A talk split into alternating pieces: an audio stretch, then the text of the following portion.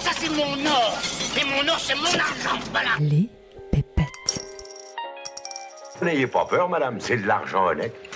Et honnêtement gagné. Les pépettes. Bienvenue sur Les Pépettes, le podcast qui réconcilie sens et argent. Je m'appelle Oden Guyenne et je suis entrepreneuse sociale. Je constate qu'il y a souvent une dissonance entre argent et sens. Comme si ça sonnait faux de générer de l'argent en exerçant une activité qui nous passionne et en ayant un impact positif sur la société. J'ai donc décidé de prendre le micro pour donner la parole à celles et ceux qui maîtrisent le sujet et qui peuvent nous offrir un nouvel éclairage sur l'argent et sur le sens qu'on lui donne. Et si après ça vous voulez encore plus de pépettes, retrouvez-moi sur Instagram, les pépettes podcast, où je serai ravie de papoter avec vous et d'approfondir les sujets qu'on aborde ici.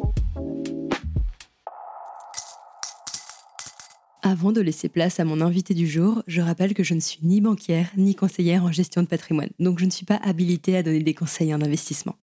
Mais si comme moi, vous souhaitez recevoir des conseils neutres et non biaisés adaptés à votre situation pour aligner vos finances avec vos projets de vie et vos convictions, je vous recommande vivement le cabinet de conseil en gestion de patrimoine créé par Nicolas du site avenuedesinvestisseurs.fr.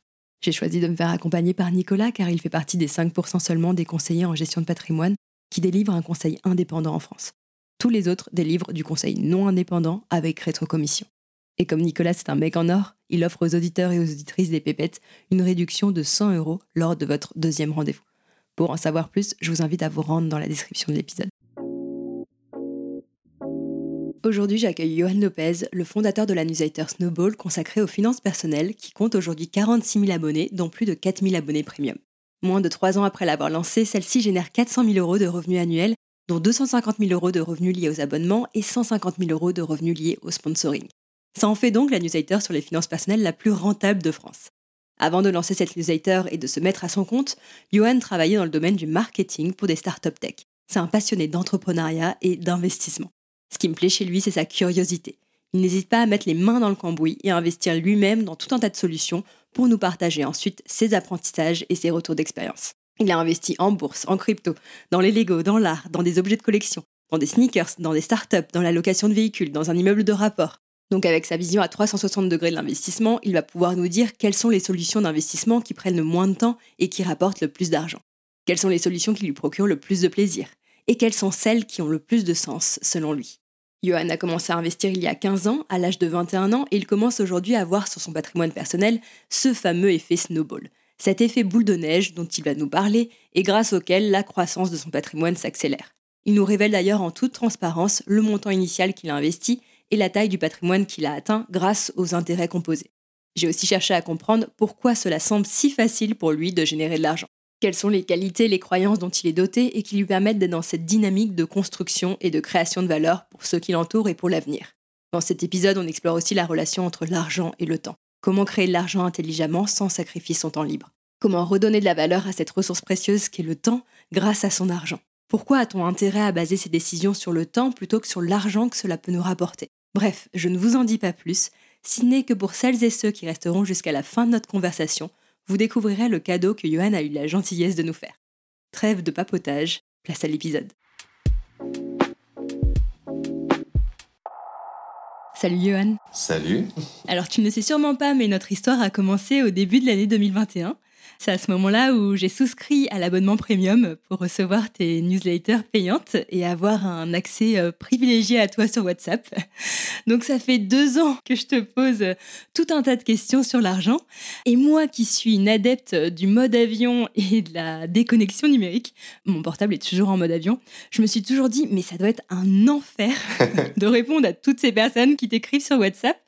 Donc comme ça fait un moment que je me pose cette question, euh, je te la pose aujourd'hui. Comment tu gères ce flux de notifications et comment tu parviens à préserver ta santé mentale dans ce contexte euh, d'hyperconnexion? Euh, Bonne question. Non, mais en vrai, les gens sont plutôt raisonnables euh, avec le nombre de questions sur, sur WhatsApp. Oui, c'est un peu la loi de Pareto. Tu avais T'as 20% des gens qui posent euh, voilà 80% des 20% de relous.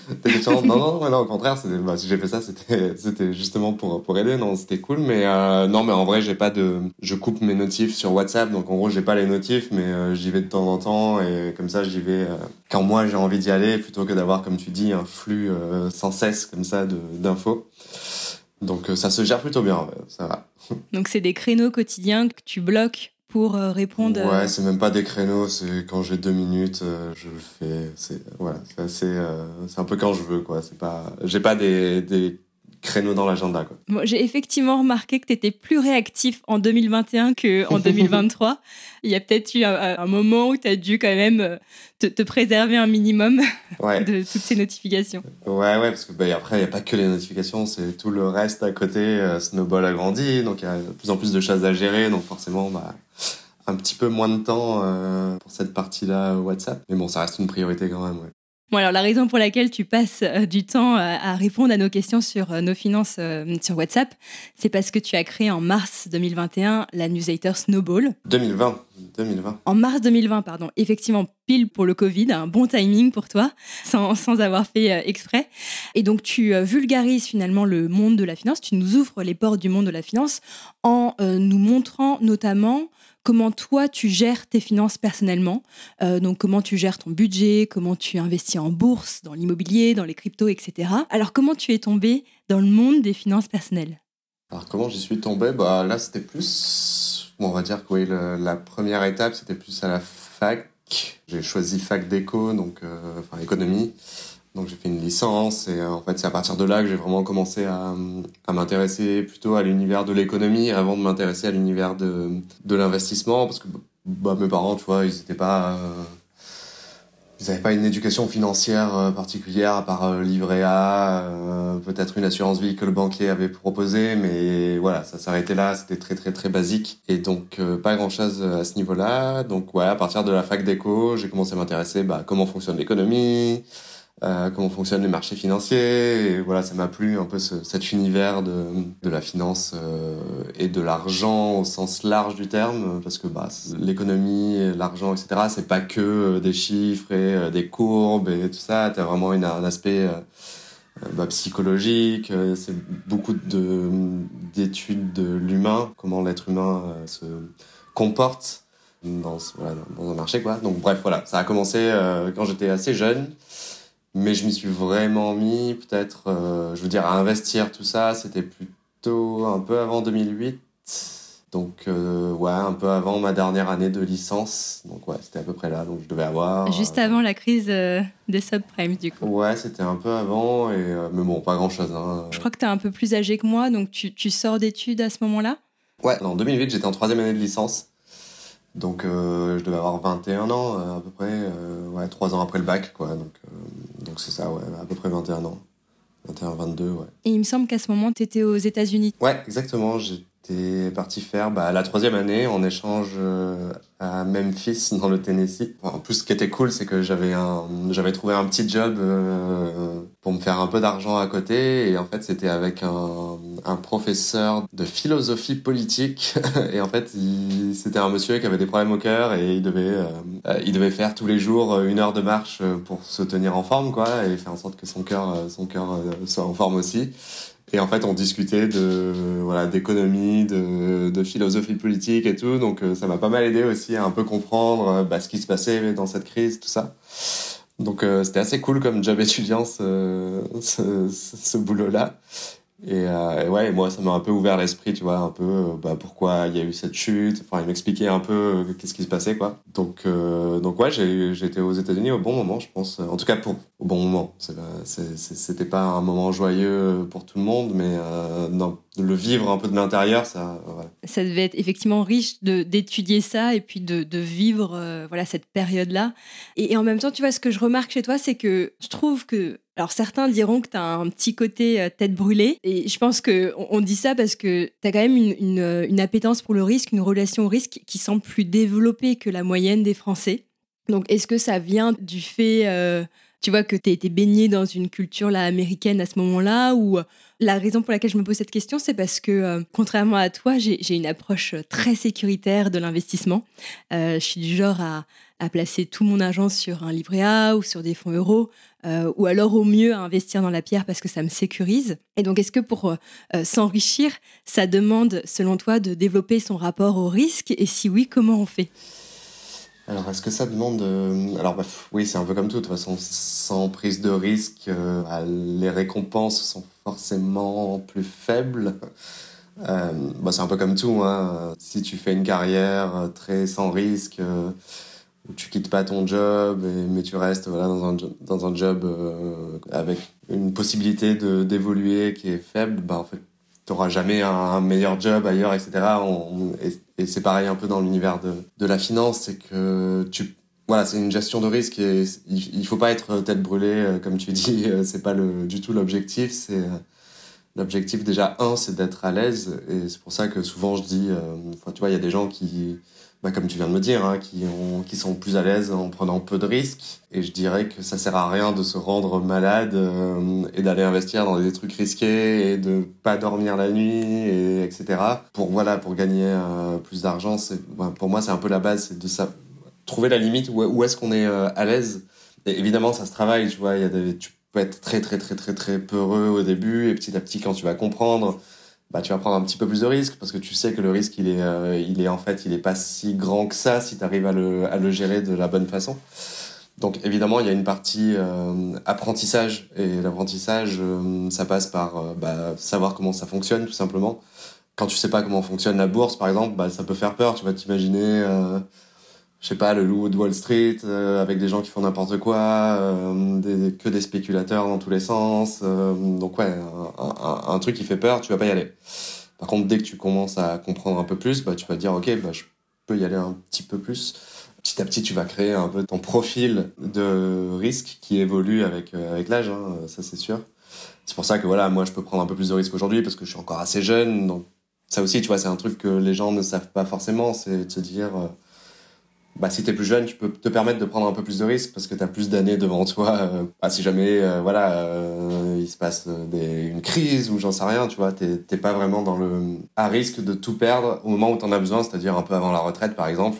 Si tu approches de la retraite, tu vas pas tout mettre en bourse ou en crypto, c'est sûr. Donc ouais, je pense que c'est un juste milieu entre ta personnalité, est-ce que tu es quelqu'un qui prend des risques ou pas ou moins de risques ta connaissance qui va évoluer avec le temps et euh, là où tu te situes dans ta vie, quoi, tout simplement.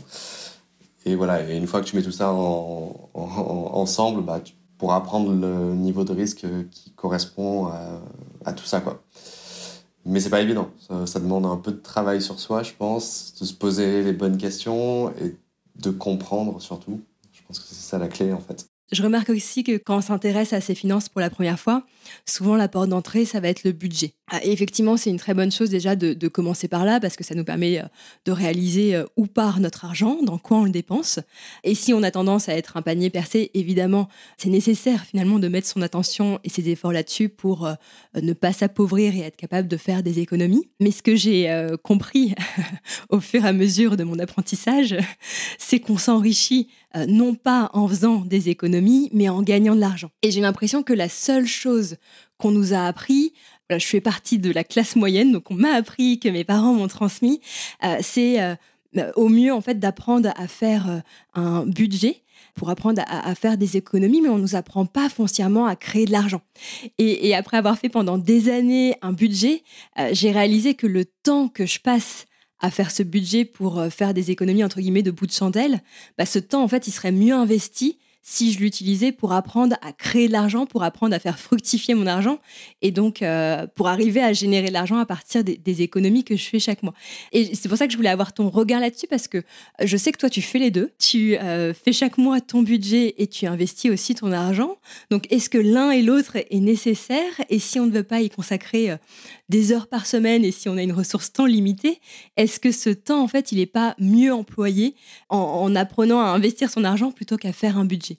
C'est une euh, excellente question. Bah, oui, c'est vrai que tu as raison. De toute façon, pour s'enrichir, comme tu dis, c'est euh, soit gagner plus, soit dépenser moins, soit les deux. Et en effet, euh, dépenser moins, ça a forcément une limite basse. Tu vois, tu peux pas. voilà, il faut bien se loger, il faut bien se nourrir, il faut pas penser aux loisirs. Donc, tu vas forcément arriver à un moment où tu vas être bloqué.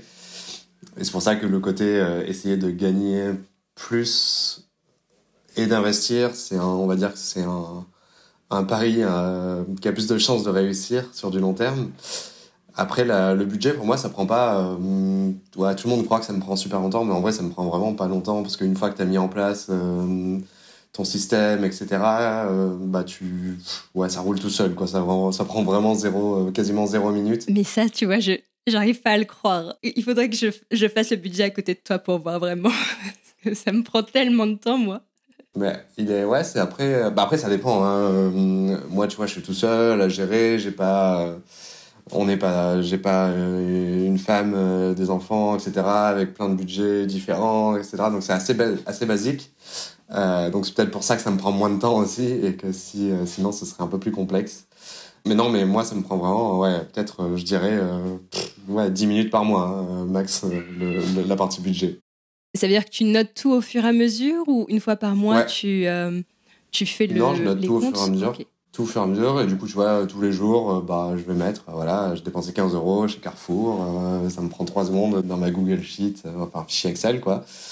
Donc c'est très rapide et j'ai plus besoin en fait de. C'est peut-être ça aussi où il y a la différence, c'est que au début, tu vois, je suivais, je me disais ah oui, ok, euh, j'ai peut-être un peu trop dépensé là, je vais essayer de rééquilibrer, mais bon, au bout de X années que tu fais ça, bah tu t'équilibres un peu tout seul naturellement, tu vois, euh, en fait, euh, tous les jours. Et donc ça devient presque naturel. tu vois, je pense que même si j'arrêtais de faire ma gestion de budget sur ma Google Sheet, là, je j'aurais pas j'aurais pas de problème tu suis plus ton budget sur ta Google Sheet? Si, si, je le, je, le, je le mets toujours parce que j'aime bien, en fait, euh, tu vois, à la fin de l'année, me dire, euh, bah voilà, j'ai dépensé tant là, et puis ça te permet quand même de voir, euh, parce que des fois, même si tu le sais, le voir, ça te permet de dire, ah oui, ok, bon là, j'ai peut-être un peu déconné, je vais, je vais y aller plus doucement. Mais par contre, oui, là, ce que je voulais dire sur l'aspect passer plus de temps à essayer de gagner plus, bah, je pense que oui, c'est en fait, c'est une solution, en effet, mais c'est c'est vraiment pas pour tout le monde en fait. Je... C'est vrai qu'on a, moi j'ai tendance à penser un peu euh, comme les gens de mon univers euh, pensent, tu vois, genre dans l'univers des startups, etc. Euh, gagner de l'argent, faire un petit side project, etc. Mais mais la vérité, je pense de la grande majorité des Français, elle est un peu plus éloignée de ça, tu vois. J'ai des amis qui sont encore euh, dans un petit village à la campagne et en fait eux euh, le no code etc c'est loin quoi c'est euh, c'est très loin. Et, et, du coup je pense que voilà essayer de gagner plus d'argent en créant des business à côté c'est vraiment pas pour tout le monde. Mais par contre investir son argent ça oui c'est enfin tout le monde c'est accessible à tous. Aujourd'hui il y a plein d'outils qui te qui te permettent de le faire hyper facilement. Donc gagner plus d'argent en investissant, c'est assez simple, entre guillemets, même avec euh, quelques euros par mois, tu peux le faire, quoi, avec 10 euros. Euh, c'est un peu ce que je disais dans une dizaine d'éditions. Si, si, moi j'avais commencé à investir euh, quand j'ai commencé à gagner de l'argent, ne serait-ce que 10 euros par mois, je serais content aujourd'hui parce que ça, voilà, ça aurait fait l'effet boule de neige et, ça aurait bien grandi, quoi.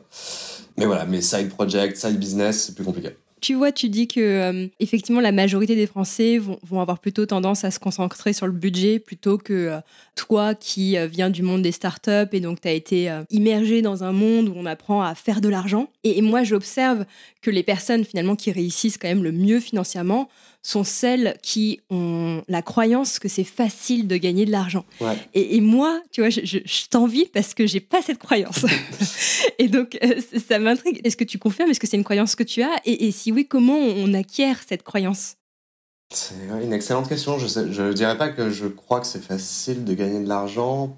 Par contre, tu as clairement un effet, comment dire, euh, bah, ouais, presque boule de neige, tu vois. Et c'est pour ça que souvent, quand on dit... Euh, quand t'es riche, c'est c'est c'est facile de devenir encore plus riche, tu vois, versus de quand t'as pas beaucoup d'argent, euh, de commencer à devenir riche, tu vois. C'est euh, t'as un peu ce côté une fois que la une fois que la machine est lancée, bah en fait voilà t'as des opportunités qui se présentent à toi, t'as ton réseau qui en fait s'agrandit et du coup euh, des opportunités qui arrivent plus facilement aussi. Donc oui et non, ouais c'est ça, c'est oui et non et ça dépend un peu de à quel niveau tu te situes.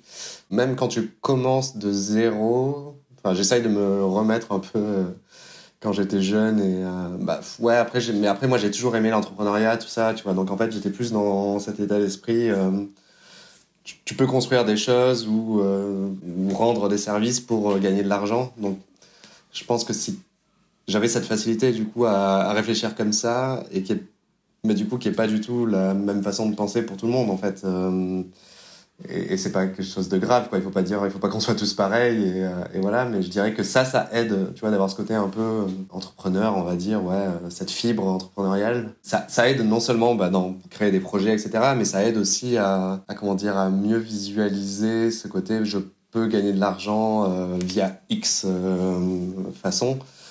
Ça peut être acheter de l'immobilier ça peut être vendre ses services ça peut être investir dans des startups, j'en sais rien, hein, mais, euh, mais en tout cas, ça aide. Et ça, ça passe, encore une fois, euh, c'est ce qu'on disait tout à l'heure, hein, ça passe par euh, l'éducation. Si tu sais que tu peux acheter un, un bien immobilier pour sans apport, alors c'est un peu moins compliqué, un peu plus compliqué maintenant, mais c'était plus facile à, l'époque. Mais tu vois, c'est des choses que les gens ne savaient pas forcément. Enfin, tout le monde ne sait pas ça, donc ça passe par aussi acquérir de l'information et savoir la digérer, quoi. Mais c'est vrai qu'il y a une, corrélation, je pense, entre l'appétence pour l'entrepreneuriat et euh, devenir finalement un bon gestionnaire de ses finances. Le lien est facile à faire entre entrepreneuriat et finances personnelles. Et moi, c'est vraiment à partir du moment où je me suis mise à mon compte que je me suis aussi beaucoup intéressée à cet argent et que j'apprends en même temps que j'apprends l'entrepreneuriat. Ouais, c'est euh, vrai qu'il y a une vraie corrélation, mais ce qui est marrant, c'est que tu as énormément d'entrepreneurs, euh, même à succès, quand tu regardes leurs finances perso, c'est un peu une catastrophe. Quoi, tu vois, j'ai l'exemple de quelqu'un il y a pas longtemps, euh, enfin voilà, qui a une, une start-up euh, que tout le monde connaît et euh, tout son argent est sur son compte courant. Quoi. Et en fait, souvent les entrepreneurs qui ont des belles boîtes ou des gros trucs, mais en fait, ils, ils voient leur entreprise comme l'investissement principal, tu vois. Et en fait, c'est et du coup, ils vont pas aller diversifier ailleurs. Enfin voilà, c'est pas la généralité, mais ça arrive souvent. Ça fait plusieurs fois que tu mentionnes là l'effet donc euh, Snowball. c'est le, le, nom de ta newsletter, le nom aussi de livre que tu as écrit. Comment tu expliquerais à un enfant de 5 ans ce qu'est l'effet Snowball?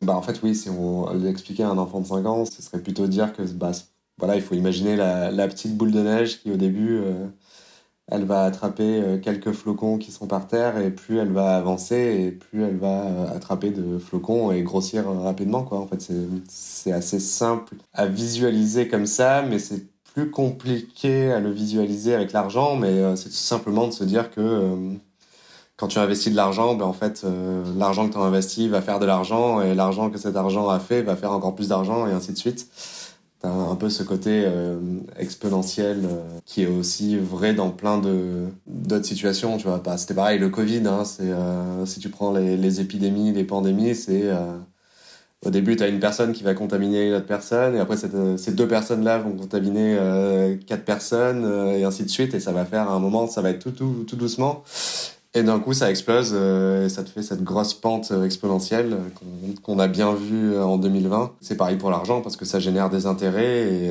ces intérêts bah, génèrent aussi de l'argent et ainsi de suite. C'est pour ça que souvent c'est long à. Je crois que c'est voilà, je sais plus, je crois que c'est Warren Buffett, je sais plus, mais je vais dire un chiffre au hasard, mais c'est dans cet ordre de grandeur. C'est, je crois que 80% de sa fortune actuelle, ça a été après ses 60 ans, tu vois. C'est un truc assez gigantesque. Et c'est pour ça que c'est dur d'investir parce que pendant 10 ans, 15 ans, ben, en fait, tu vas avoir ton patrimoine qui, ouais, qui fait pas grand chose, tu vois, euh, et ainsi de suite. Et au bout d'un moment, ben, en fait, ça va commencer à porter ses fruits. Donc voilà, je suis passé, je suis passé de l'enfant de 5 ans jusqu'à un peu plus tard. Mais euh, comme ça, ouais, je pense que c'est un peu plus clair. Donc si tu as commencé toi en, en 2008, ça veut dire que là, on est déjà à 15 ans, 15 ans d'investissement. Est-ce que là, tu vois les fruits de ton capital investi? Ouais, ça commence. Après, euh, quand j'avais investi en 2008, j'en ai revendu tôt parce que je devais m'acheter une voiture, etc. Donc euh, je pense que si j'avais gardé, euh, ça aurait été un peu plus intéressant. Mais oui, en effet, là, je commence à voir que ça, euh, tu vois, chaque année, ça augmente quand même plus que ça n'augmentait avant. Et en plus, bah voilà, tu vois, c'est ce que je disais tout à l'heure. j'ai plus en plus d'opportunités d'investir dans des startups parce que mon réseau il s'agrandit aussi. j'ai acheté un bien immobilier avec des amis et là on va pouvoir en acheter un autre. On, on sent le point un peu d'inflexion qui fait que bah voilà ça commence à, à s'accélérer. Est-ce que c'est quelque chose que tu partages? Tu vois, je me souviens plus sur euh, l'application euh, à laquelle j'ai accès. Est-ce qu'on voit quel est ton capital euh, que tu as investi et quels sont les intérêts que tu as générés à partir de ce capital investi? Ouais, je l'avais mis, mais en fait, c'était que sur les actions et les cryptos, donc il n'y a pas l'immobilier. Oui, c'est pas ton patrimoine global. Non, ouais, c'est ça. Et toi qui es un obsédé des chiffres, enfin, je, me permets de dire ça parce que, alors je ne sais pas si les gens connaissent le YOLO Report, YOLO pour Johan Lobez, mais chaque année, en fait, tu nous partages vraiment bah, tout ce que tu comptes. Donc ça peut être le nombre total de mots que tu écris sur l'année, le nombre de bières que tu as bu, le nombre de pas que tu as fait, euh, la fréquence aussi à laquelle tu t'es coupé les ongles et les cheveux. Donc, t'es intense. Ouais.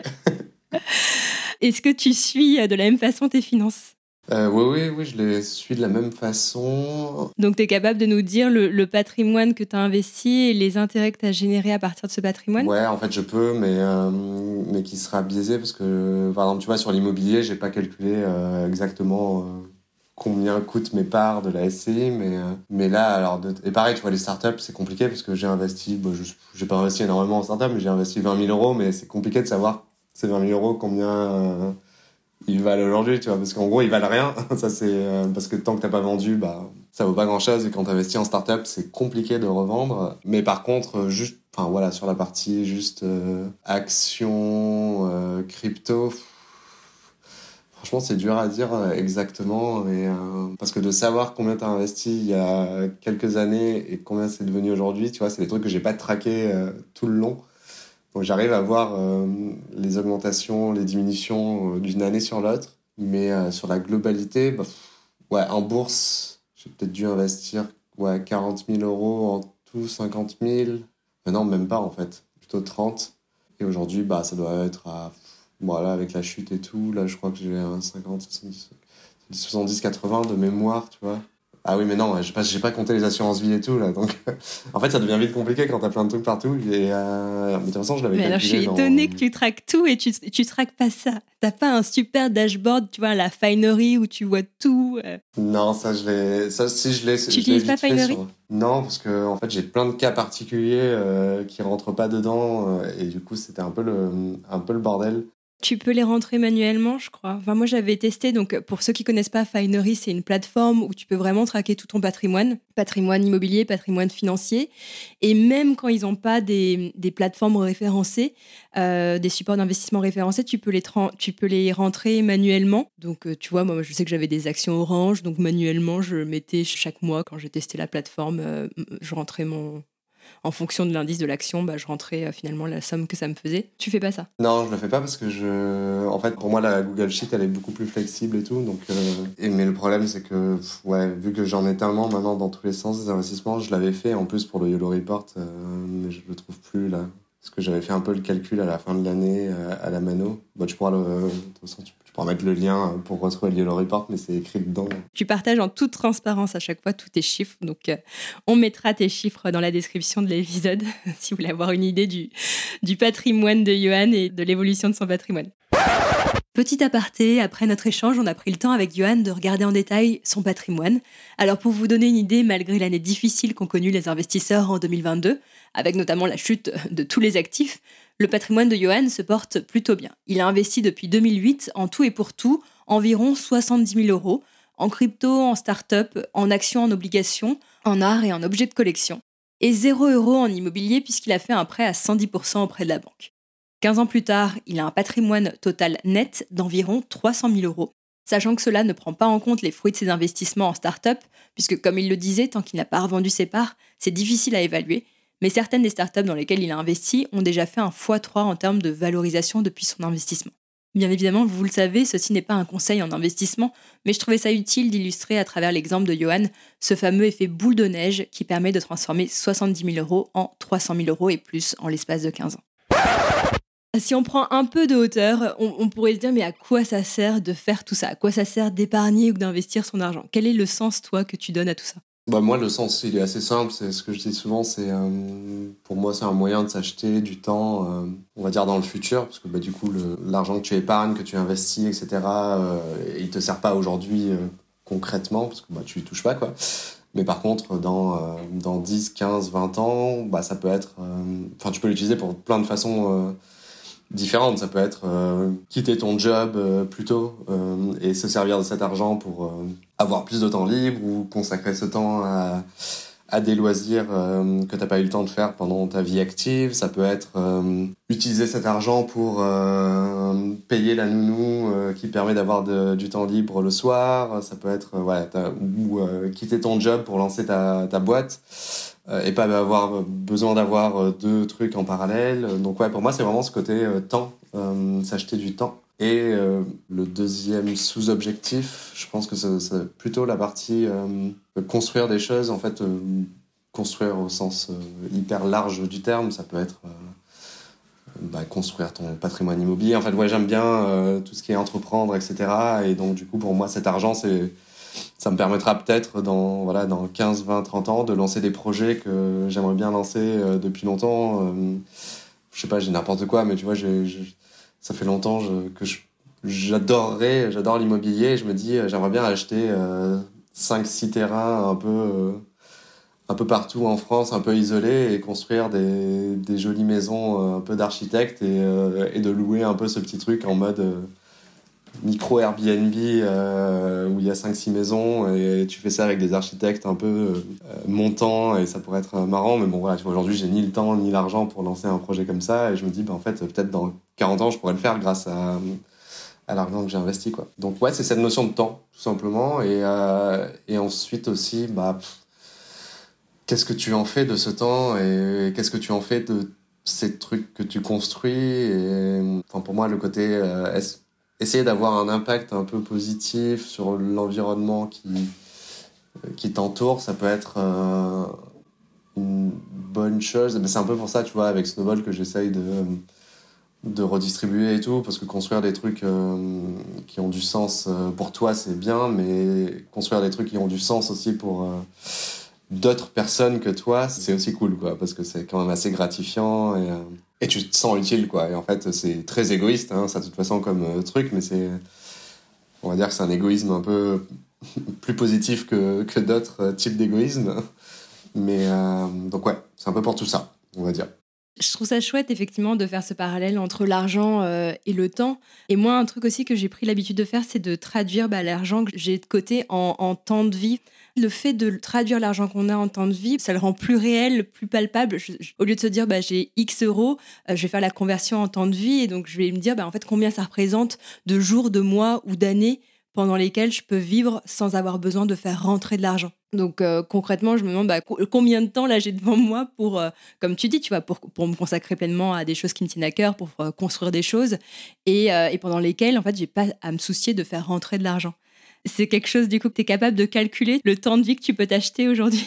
Ouais, bah, je pourrais le... bah, en vrai, oui, tu as raison. Je, trouve que c'est une, une bonne idée et euh, ce serait presque un truc à mettre euh, dans les apps de tracking d'épargne ou des trucs dans le genre, de dire. Euh, de mettre ton salaire actuel ou alors pas ton salaire mais peut-être que tes dépenses annuelles en gros et convertir ça en ben voilà aujourd'hui grâce à grâce à tes 100 000 euros euh, de côté, bah, tu pourrais vivre 3 ans et demi euh, avec ton rythme de dépenses actuel.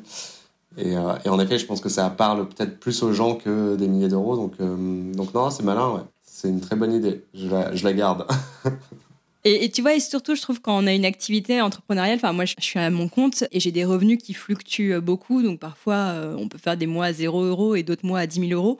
Et le fait du coup d'avoir cette jauge en tête, je trouve que ça aide à aborder plus sereinement les mois où tu génères pas du tout d'argent. Ouais c'est vrai parce que c'est une vraie. Je pense que pour beaucoup de personnes, il y a aussi une vraie angoisse liée à l'argent et à la peur de manquer. Il y a beaucoup de personnes, enfin je connais énormément de gens dans mon entourage qui sont extrêmement bien financièrement, euh, mais qui ont tout de même cette peur que demain tout s'arrête et que en fait euh, bah, ils gagnent plus d'argent et, euh, ils finissent à la rue, alors que c'est complètement irrationnel hein, quand tu les connais. Enfin si voilà si si je t'expliquais un peu leur situation, mais pourtant c'est quand même très courant cette peur de manquer et je pense que c'est alors ça, c'est lié à plein de choses. Ça peut être lié à ton éducation, un aspect culturel, plein de trucs. Mais, euh, mais ça, c'est un vrai, euh, un vrai sujet, cette angoisse de, de manquer. Et qui, du coup, peut être préjudiciable parce que, du coup, euh, si tu as peur de manquer, bah, tu vas avoir peur d'investir parce que tu te dis, bah, en fait, je pourrais perdre cet argent et du coup, en fait, tu vas accumuler cet argent sur ton compte courant et qui finalement, bah, en fait, euh, ce pourquoi tu essayais de te battre bah, peut devenir la source de euh, ce vrai risque dans 50 euh, ans, etc. parce que tu n'auras pas épargné, investi. Donc, c'est un, ouais, c'est un peu un cercle vicieux, cette, cette, angoisse. Et comme tu dis, c'est réfléchir en termes de temps bah, ça te permet de, de, plus avoir cette angoisse parce que tu dis bah ok euh, franchement je suis bien là même si je voilà même si j'avais plus d'argent euh, de revenus etc bah j'ai trois ans devant moi quoi tu vois et en fait tu te dis ah oui ok trois ans j'ai quand même le temps de rebondir c'est euh, je suis pas ouais, je suis pas en danger. Donc ouais non c'est une bonne idée Mais tu vois, enfin, la peur du manque dont tu parles, moi, je sais que c'est quelque chose aussi qui me définit. Enfin, je ne sais pas si on peut être défini par la peur du manque, mais en tout cas, c'est quelque chose que j'ai. Et, du coup, euh, je trouve aussi que quand on n'ose pas se lancer dans l'entrepreneuriat, ou en tout cas quand on a peur de quitter son job pour des raisons financières, on peut peut-être avoir tendance à se dire, bah voilà, parce que j'ai cette peur du manque, et eh ben je vais euh, finalement mettre de l'argent de côté, mais je vais jamais, j'ai beau euh, accumuler de l'argent et en mettre de plus en plus de côté, je vais jamais réussir finalement à sauter le pas et à y aller parce que ce sera jamais suffisant. Et par contre, si on arrive à traduire ça, comme on disait, en temps de vie, entre guillemets, euh, peut-être qu'on peut dire je me sentirais plus à l'aise le jour où j'aurai deux ans devant moi pour me retourner. Donc là, je me lance dans l'entrepreneuriat et j'ai deux ans pour euh, parvenir à générer des revenus avec ça. Et donc, du coup, le fait de traduire ces deux années à nouveau de manière monétaire, ben, peut-être que ça nous permet du coup de se mettre un objectif financier euh, limite et ça nous aidera, justement, ça peut nous aider à euh, sauter ce pas et à se dire, bah, en fait, quand j'atteins cette somme-là, ça, ça, équivaut à deux ans de vie pour me retourner. Donc là, c'est bon, je peux partir sereinement, je peux quitter sereinement mon job. Ouais. Ouais, clairement, c'est euh, une forme de matelas de sécurité de, l'entrepreneur euh, qui va au-delà du matelas de sécurité quand tu es salarié et que tu n'as pas envie d'entreprendre. Mais mais c'est oui, c'est en effet, c'est un vrai changement de vie. Et voilà, c'est comme on disait tout à l'heure, hein, c'est une, question de gestion du risque et tu prends pas des risques inconsidérés. Euh, tu vas pas partir euh, à dire je vais lancer ma start-up dans un truc ultra méga risqué euh, alors que tu as une famille et que tu dois payer ton loyer, que t'as pas d'argent de côté et que t'as pas de chômage. Enfin voilà, je, je, je prends la situation extrême. Alors que oui, en effet, tu peux très bien te lancer dans l'entrepreneuriat si tu as un peu d'argent de côté et ainsi de suite, quoi. Ouais, mais tu vois, je trouve que souvent, enfin, on prend ces exemples extrêmes, euh, enfin, l'exemple que tu viens prendre, mais on a quand même en France cette chance d'avoir le chômage et je trouve qu'on n'en profite pas assez et qu'on est, on est peut-être pas assez conscient de cette, cette chance en France. C'est fou parce que j'ai le sentiment, alors peut-être que tu peux me, dire ce que tu en penses toi comme tu as vécu aux États-Unis, mais qu'aux États-Unis, on est quand même beaucoup moins protégé, on a beaucoup moins d'aide sociale et pourtant les gens vont avoir tendance à prendre beaucoup plus de risques et à avoir du coup une, relation euh, au risque qui sera plus développée qu'en France, malgré qu'on ait ces deux ans de chômage, et ben finalement on est, quand même peu à, sauter le pas euh, de l'entrepreneuriat. Et pour moi, au-delà de cette peur du manque que tu décrivais, il y a aussi cette cette aversion à la perte. Alors ça, c'est un, un biais cognitif que t'en parles d'ailleurs dans ton livre. Ce biais cognitif explique en fait qu'on ressent plus fortement une perte qu'un gain équivalent. Donc par exemple, tu donnes l'exemple de 1000 euros, et ben en fait perdre 1000 euros, c'est beaucoup plus douloureux, c'est même deux fois plus douloureux que le plaisir de gagner 1000 euh, euros. Et donc si on extrapole ça avec euh, le fait de quitter son job, finalement quand euh, ça on quitte son job, on va beaucoup plus à nouveau mettre son attention sur ce qu'on va perdre plutôt que ce qu'on va gagner en quittant son job. C'est vrai dans tellement de trucs, c'est un peu comme sur les réseaux sociaux. Si tu as 10 commentaires positifs, mais tu en as un négatif, le négatif, il va te plomber, alors que tu as 90% de plus de gens qui t'aiment. Et oui, en effet, la perte, ça fait toujours mal. Mais après, ouais, pour revenir sur la partie US-France, alors je pense que oui, clairement, les Américains ont moins d'aversion au risque mais j'ai l'impression que ça a tendance quand même à se l'écart a tendance à s'estomper entre les entre les deux cultures enfin voilà il y a quand même énormément de création d'entreprises en France alors c'était très lié au Covid etc parce que il y a eu il y a eu quand même énormément de personnes qui sont mis en freelance ou euh, qui ont lancé leur entreprise euh, et qui se sont servis de ce côté euh, euh, gros changement lié au Covid. Euh, du coup, on va changer un peu les choses dans nos vies perso et se lancer. Est-ce que ça va continuer? C'est dur à dire. Il y a déjà un peu une tendance qui rechute. Tu vois, il y a moins de création d'entreprises en ce moment de mémoire. Donc, je sais pas si ça va être une tendance de fond, mais en tout cas, et même les, quand tu regardes les nouvelles générations aussi. ceux qui sont aujourd'hui au lycée ou qui sortent du lycée, il y a peu de temps, ils ont beaucoup plus cette et même en France, ils ont beaucoup plus euh, cette fibre créative et de vouloir lancer des choses et de faire de l'argent, de créer des chaînes YouTube, des comptes TikTok, j'en sais rien voilà, qu'on avait beaucoup moins, euh, en tout cas à ma génération, j'ai l'impression. L'entrepreneuriat et la prise de risque est beaucoup plus valorisé aujourd'hui qu'à notre époque. Ouais, j'ai l'impression que c'est un peu en train de changer. Euh, et pareil, il y a de plus en plus de jeunes bah, du coup, qui s'intéressent à l'investissement euh, ou à des formes alternatives d'investissement, tu vois. Je sais pas, moi, investir dans des, dans des baskets, dans des sneakers, dans des dans des cartes Pokémon, que sais-je, ils sont quand même beaucoup. Et je pense ça, c'est le bon côté des réseaux sociaux. On va dire, il y a plein de mauvais côtés, mais mais ça a permis quand même de démocratiser quand même beaucoup ce, ce côté euh, entrepreneuriat, prise de risque, investir, etc. Alors euh, parfois euh, d'une façon très dangereuse, avec des très mauvais conseils, etc. Mais, mais parfois aussi avec beaucoup d'éducation et de pédagogie et qui, je trouve, sont quand même hyper précieuses malgré tout parce qu'on n'avait pas ça à notre époque, tu vois. Enfin, moi, je je, vois des jeunes aujourd'hui euh, suivre des influenceurs euh, qui parlent d'argent et ils ont, euh, voilà, ils ont 18 ans, 17 ans. Voilà, enfin, nous, c'était tellement loin hein, quand j'étais petit, moi, c'est cet univers-là. Donc, donc ouais, je, voilà, je pense que c'est en train de changer avec les nouvelles générations, ce côté prise de risque. Voilà, à voir après, est-ce que, est-ce que ça reste un phénomène très, bah, un peu comme toujours, très urbain, etc., ou est-ce que c'est quelque chose de très démocratisé dans toute la France, c'est un peu plus dur à dire.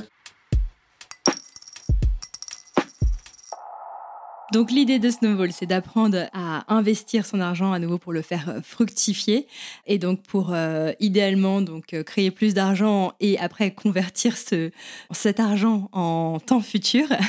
donc toi qui valorises davantage le temps à l'argent, est-ce que dans les faits tu parviens à t'acheter non seulement du temps dans le futur, mais aussi du temps dans le présent bah Dans le futur, je sais pas trop encore parce que quand je réfléchis, est-ce que euh, non, pas vraiment parce qu'aujourd'hui, en fait, euh, l'argent que je gagne suffit largement à, mes besoins. donc, je, tu vois, j'ai pas ponctionné de l'argent dans mes réserves que j'ai fait depuis quelques temps pour justement éviter d'avoir un deuxième travail, tout ça. Donc, ça m'a pas encore servi ce côté accumulation de temps.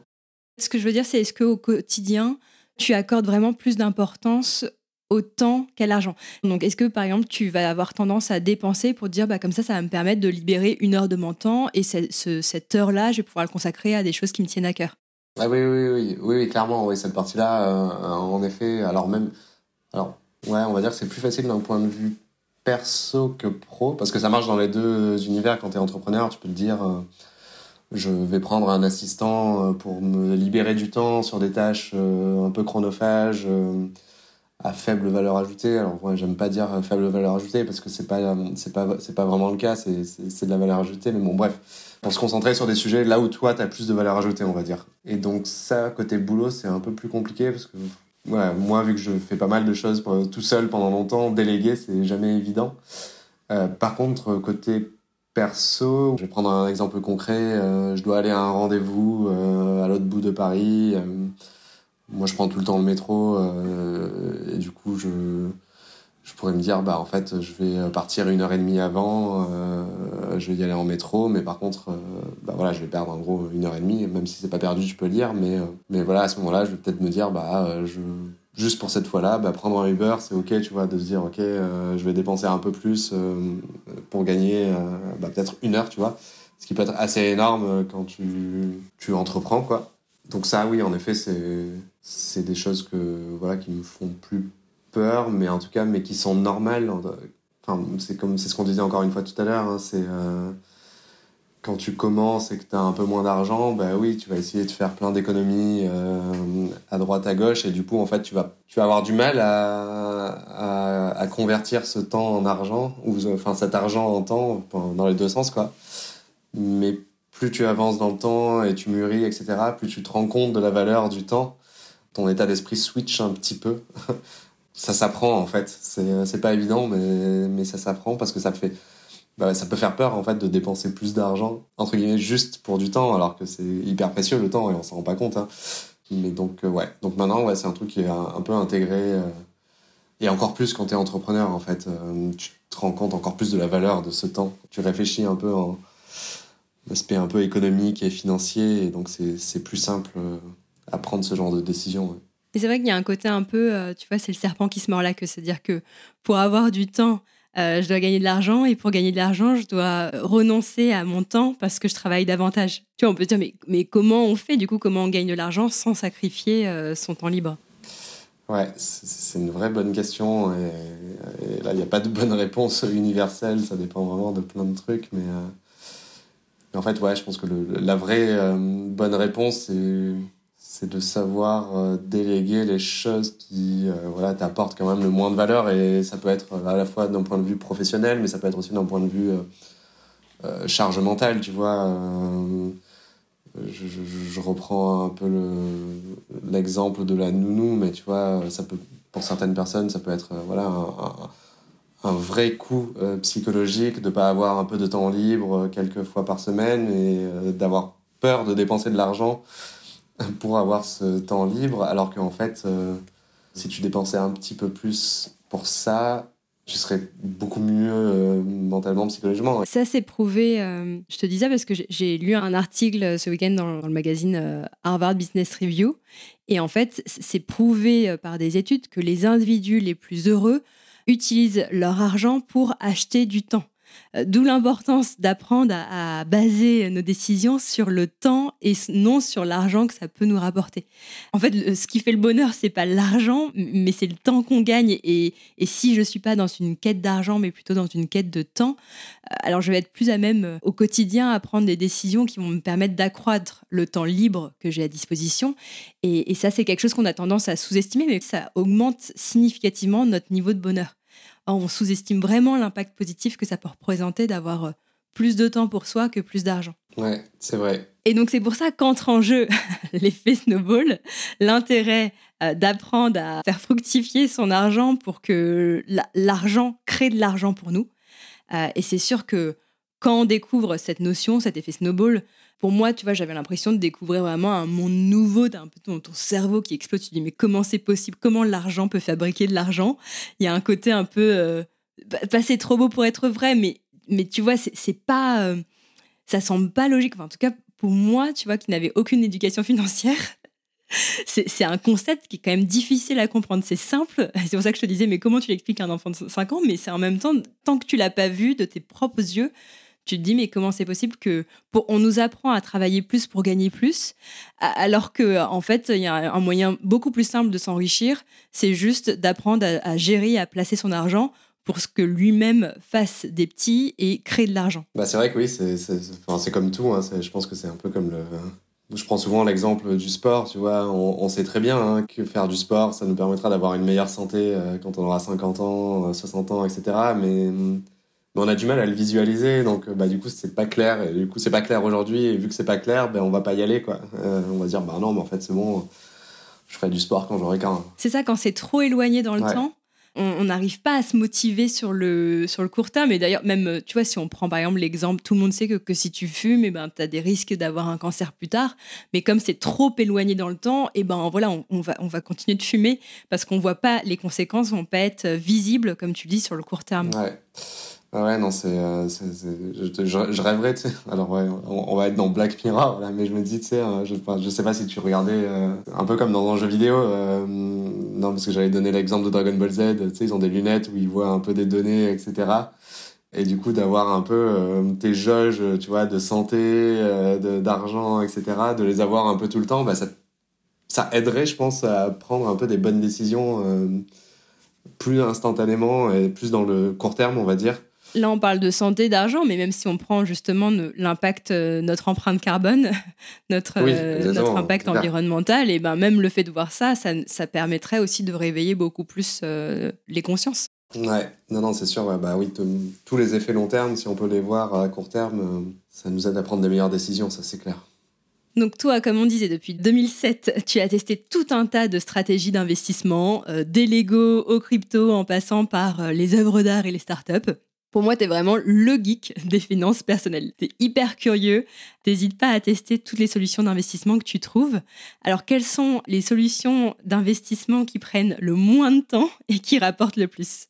Bon, je, dirais que c'est les grands classiques. Euh, vraiment, c'est assurance vie. Euh, pour moi, à chaque fois que quelqu'un me demande euh, j'ai envie de me lancer, qu'est-ce que je fais je vous dis bah ouvre une assurance vie en gestion déléguée, c'est-à-dire que c'est même pas toi qui va choisir qu'est-ce qu'on va mettre un peu voilà, pour les gens qui, qui, connaissent pas forcément, l'assurance vie, c'est juste une, coquille vide dans laquelle on peut mettre des trucs et, euh, et le fait de mettre des trucs dedans, ça peut être des actions, euh, de l'immobilier, des matières premières, euh, enfin plein de choses.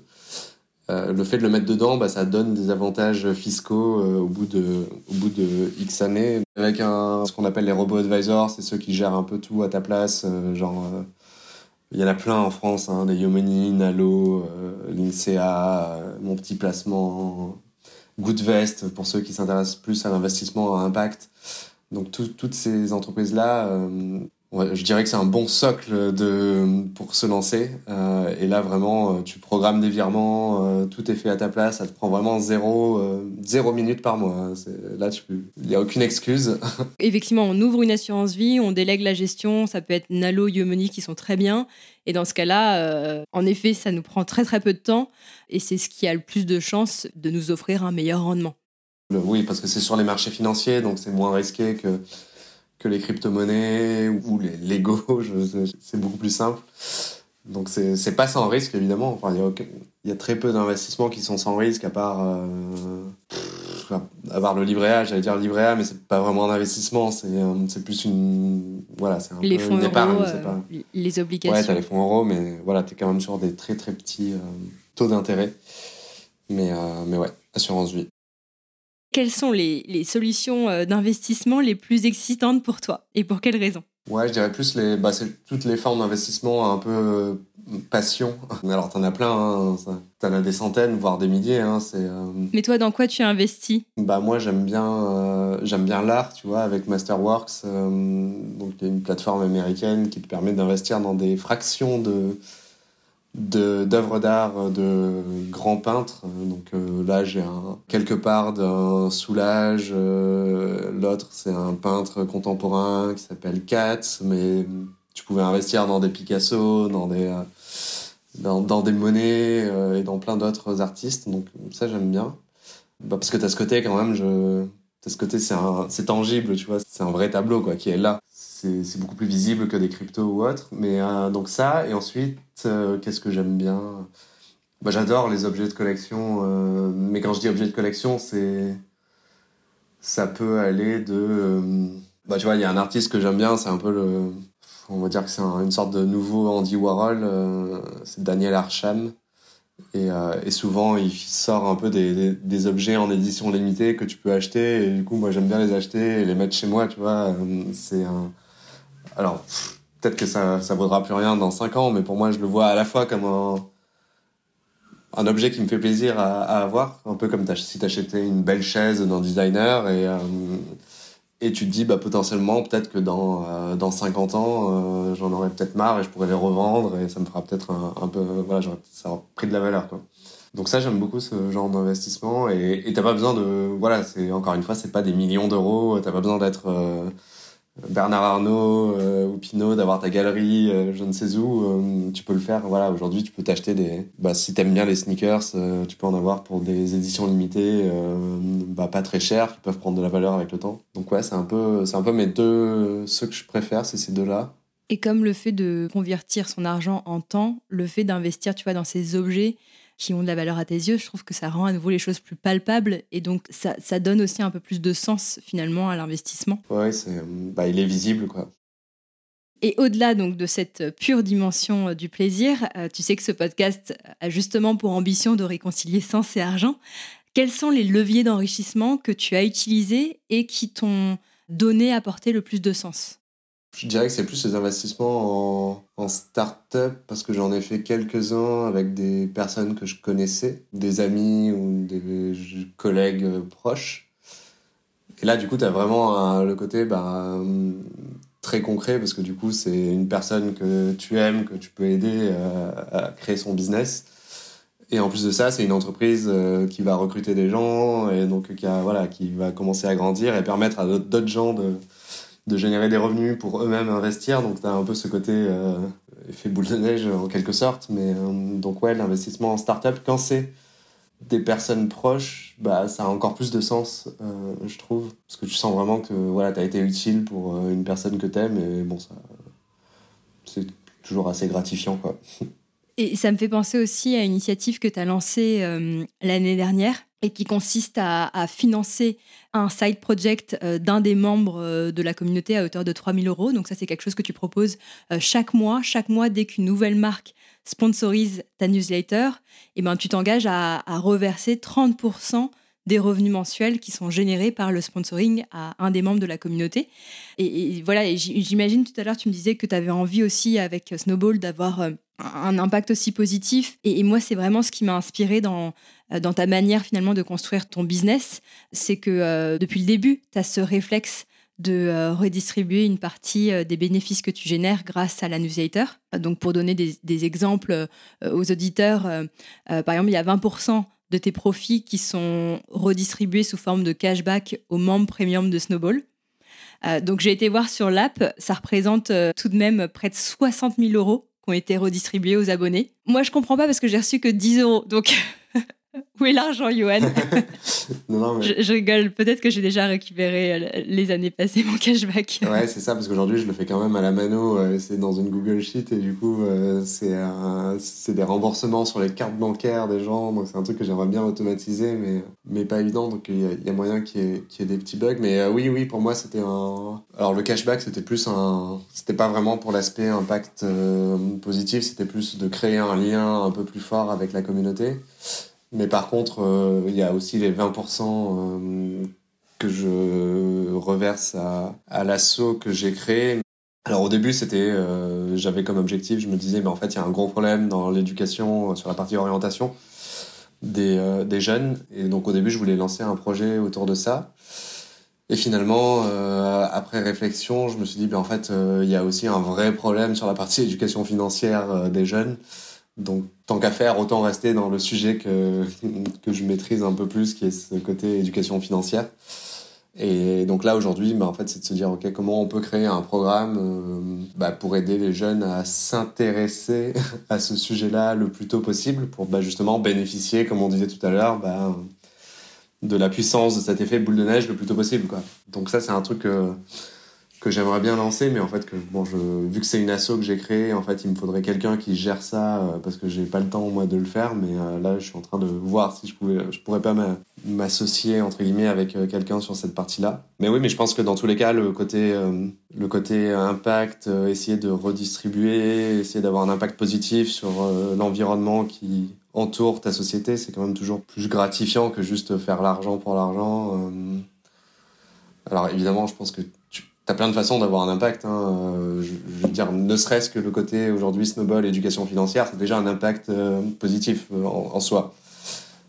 mais si tu peux essayer d'en avoir encore plus que ce côté cœur de métier, je pense que ça, ça décuple un peu la puissance de l'impact de l'entrepreneur, quoi. Et je me dis que s'il y enfin voilà, y avait plus d'entreprises qui faisaient ça, je pense que ce serait, ce serait encore plus cool.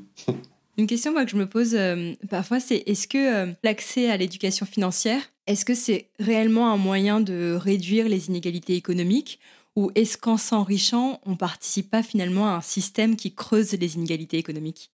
Bah c'est ouais, je pense qu'il y a un, peu de vrai dans, dans les deux. Dans tous les cas, c'est pas la solution euh, idéale, c'est une partie de la solution, je pense, ce côté investir, parce qu'après dans les inégalités, bah T'as plein de choses qui rentrent en jeu, hein. euh, l'éducation, l'accès, euh, l'accès aux opportunités qui sont vraiment différentes d'une personne à l'autre. Euh, donc tout ça, c'est le côté redistribution aussi au niveau de l'État, des impôts, etc. Ça rentre évidemment en jeu. Mais quand même, ce côté éducation financière, ça, pour moi, ça ne va pas creuser les écarts. Au pire, ça augmente le niveau, euh, enfin, ça augmente le niveau euh, minimum, je veux dire, euh, je sais pas comment l'appeler ce niveau-là, mais peut-être que ça enrichirait encore plus les, les plus riches, mais du coup, ça enrichirait aussi les, les moins riches, et dans tous les cas, bah, en fait, on serait plutôt gagnant, en fait, sur, le, sur la globalité. Mais je pense pas que ça creuse, parce qu'au contraire, c'est investir, c'est aussi une forme de redistribution, en fait. Quand tu investis dans une action de Apple, Apple est une société extrêmement riche. Si toi, tu, détiens une action d'Apple, ben en fait, euh, cette richesse que Apple est en train de créer, ben, tu vas en bénéficier toi aussi. Donc, euh, c'est un peu comme si euh, l'argent ruisselait un peu vers, vers toi, quoi. donc, c'est quand même une vraie forme de redistribution. Et c'est pour ça que souvent, on dit que les cryptos, etc., c'est un peu l'utopie, tu vois, que tout le monde peut accéder à la richesse, etc. Alors, apprendre avec des pincettes, un peu comme tout, mais Mais en tout cas, ouais, il y a ce côté investir, c'est un moyen de redistribuer autre que le, le gouvernement, les, les taxes, les aides, etc. Donc ouais, moi je le vois un peu plus comme ça. Donc, euh, il y a ce projet d'association, ce projet associatif euh, Les Flocons. Euh, Snowball a bien, bien évolué là en l'espace de trois ans. quelle est ta vision aujourd'hui pour, pour Snowball? À quoi ça ressemblera Snowball dans cinq ans? bah, Pour moi, il y a trois, ouais, trois piliers. donc, tu vraiment la partie éducation. Bah, là, c'est plutôt l'aspect média, donc ce que j'ai déjà lancé avec les newsletters.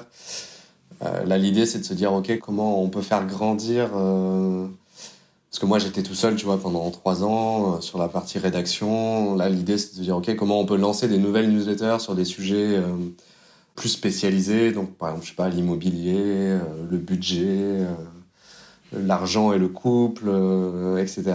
Et euh, donc là, c'est de faire grandir la team de, de, de, rédacteurs, de créateurs, de créatrices, etc. Ensuite, il y a vraiment le côté un peu euh, conseil, parce que du coup, éduquer les gens, c'est cool, ça peut aider à débloquer euh, certaines choses, mais souvent, bah, bah, tu as quand même des situations assez spécifiques où tu as besoin d'être rassuré, tu as besoin d'être pris dans par la main pour, pour te lancer, bah, un peu comme pour le sport, des fois, c'est. Bah, en fait, tu n'arrives pas à te lancer tout seul et tu as besoin d'un coach. Euh, donc, c'est un peu pareil, en fait, avec l'argent. Des fois, tu as besoin d'être pris un peu par la main pour te motiver. Euh, donc, ça, c'est l'aspect conseil qu'on aimerait bien euh, dépoussiérer parce que le conseil en gestion de patrimoine en France, il est, il est un peu poussiéreux et peu de gens. En tout cas, pas la majorité des Français ont envie d'y aller parce que des fois, ils pensent que ils sont trop pauvres pour y aller, ils n'ont pas assez d'argent. Ce qui est faux, hein. tu peux. voilà, au contraire, là c'est un peu un cercle vicieux parce que du coup, euh, on, en revient à ce qu'on disait tout à l'heure. Hein. C'est un système qui profite que aux plus riches et, du coup, en fait, euh, ça, voilà, ça, crée des inégalités encore plus fortes. Donc en fait, essayer de rendre accessible ce côté euh, conseil en gestion de patrimoine, c'est un vrai, un véritable objectif de Snowball. Euh, et ensuite, le dernier, bah, c'est une fois que tu as éduqué, euh, que tu as conseillé, bah, comment tu peux euh, bah, aider les gens à investir directement. Quoi. En fait, c'est de dire, OK, potentiellement, demain, Snowball pourrait t'aider à investir dans l'immobilier, dans des objets de collection, dans la bourse. C'est essayer un peu de rassembler tout ça et de créer une, une vraie expérience un peu globale, verticalisée sur tous ces aspects éducation, conseil et investissement sacré projet, mais. Euh, je te souhaite que, que, Snowball continue de révolutionner le monde des finances personnelles, pour avoir suivi ton parcours, pour avoir eu le sentiment de faire partie presque des premières à t'avoir suivi. Je trouve que déjà, le, tout ce que tu as accompli mérite d'être salué. bah, merci. Donc, euh, Bravo pour ça, Johan. Mais merci pour tes partages. Une dernière question que je pose à tous mes invités. Quelle est, selon toi, ta plus grande source de richesse? Plus grande source de richesse euh, hmm, Bonne question. Euh, ah, je dirais, euh, si je devais en citer une et qui est précieuse pour moi, bah, je dirais, ouais, créativité et, imagination, parce que c'est un peu le... Ouais, je mettrais ces deux-là. Beaucoup ensemble, donc je t'en donne deux et pas une, mais... Euh, c'est marrant parce que c'est pas ce qui... Tu vois, t'es pas facile à cerner parce que je trouve que euh, comme tu viens du milieu des startups, tu as une forte appétence pour la tech. Comme je te disais, pour, moi, tu as un peu ce côté euh, geek et en même temps, on sent que tu d'un autre côté, tu aimes, l'art, tu aimes l'écriture. là, tu me parles de créativité et, je trouve que tu as un profil euh, hyper riche. C'est pas évident, tu vois, de, de, te mettre une étiquette. ouais, bah, je sais pas si c'est bien ou pas bien. Ah bah si, c'est génial d'avoir, euh, tu vois, toutes ces cordes à ton arc. Je pense qu'on on, les a toutes, hein, toutes et tous, euh, ces cordes à nos arcs, c'est que c'est ce qu'on disait tout à l'heure. Euh, on se sent souvent un peu limité et du coup, bah, on va pas prendre certains risques qui font que, bah, en fait, tu débloques un peu. C'est un peu comme dans les jeux vidéo où tu dis ah oui, euh, tu vois, euh, écrire, j'aimais bien ça, mais c'était pas, enfin, ça a jamais été mon métier, tu vois.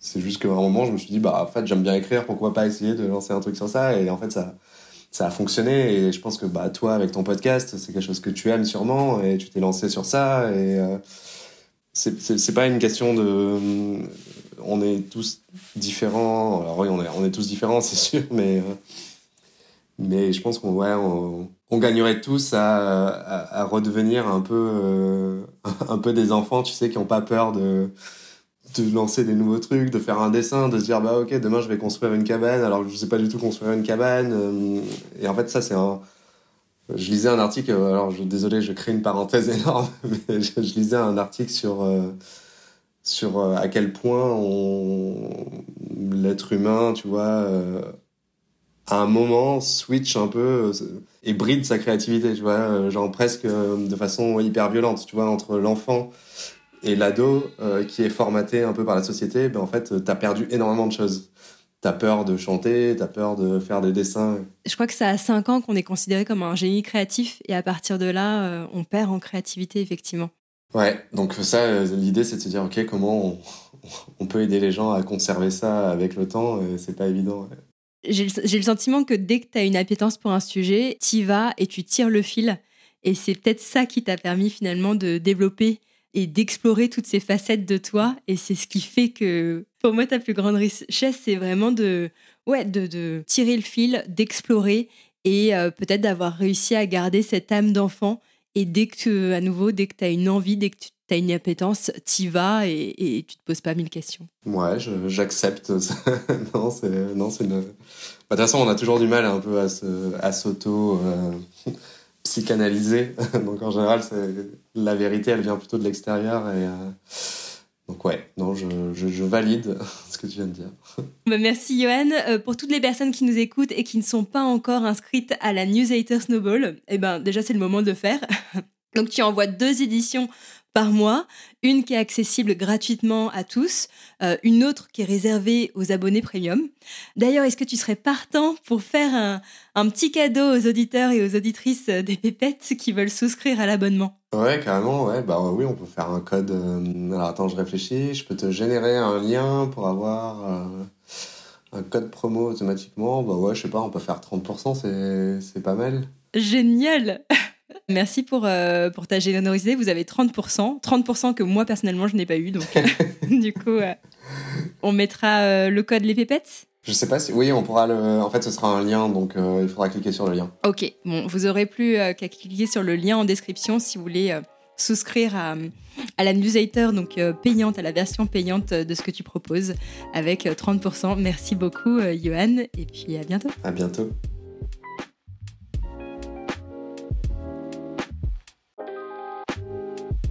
Alors qu'avez-vous retenu de notre conversation? Moi, ce que j'ai particulièrement aimé comprendre et explorer à travers cet épisode, c'est cette relation que Johan fait naturellement entre l'argent et le temps. Je fais partie de ces personnes qui ressentent cette insécurité liée à la peur du manque, et je pense que ce sentiment peut nous faire oublier à quel point le temps est notre ressource la plus précieuse. Donc cette conversation m'a fait beaucoup de bien, parce qu'elle m'a rappelé l'importance de valoriser davantage le temps à l'argent, et c'est peut-être ça finalement la clé du bonheur. De ne pas échanger son temps contre de l'argent, mais plutôt d'échanger son argent contre du temps. Et pour ça, ça nécessite d'apprendre à décorréler son temps de l'argent qu'on génère. C'est pas facile, mais peut-être au lieu de se dire euh, le temps c'est de l'argent, comme s'il fallait faire en sorte que chacune de nos heures soit productive et nous rapporte de l'argent, je me dirais désormais que l'argent c'est du temps. C'est du temps qu'on peut s'offrir au présent et dans le futur. N'hésitez pas à réagir, à me dire ce que ça vous inspire ou ce que vous en avez retiré en m'écrivant sur Instagram les pépettes podcast. Vous pouvez aussi partager l'épisode aux personnes dans votre entourage qui auraient intérêt à remettre leur attention sur le temps plutôt que sur l'argent qu'elles peuvent gagner. On se retrouve mardi dans deux semaines et d'ici là, je vous souhaite de remettre du sens dans vos finances.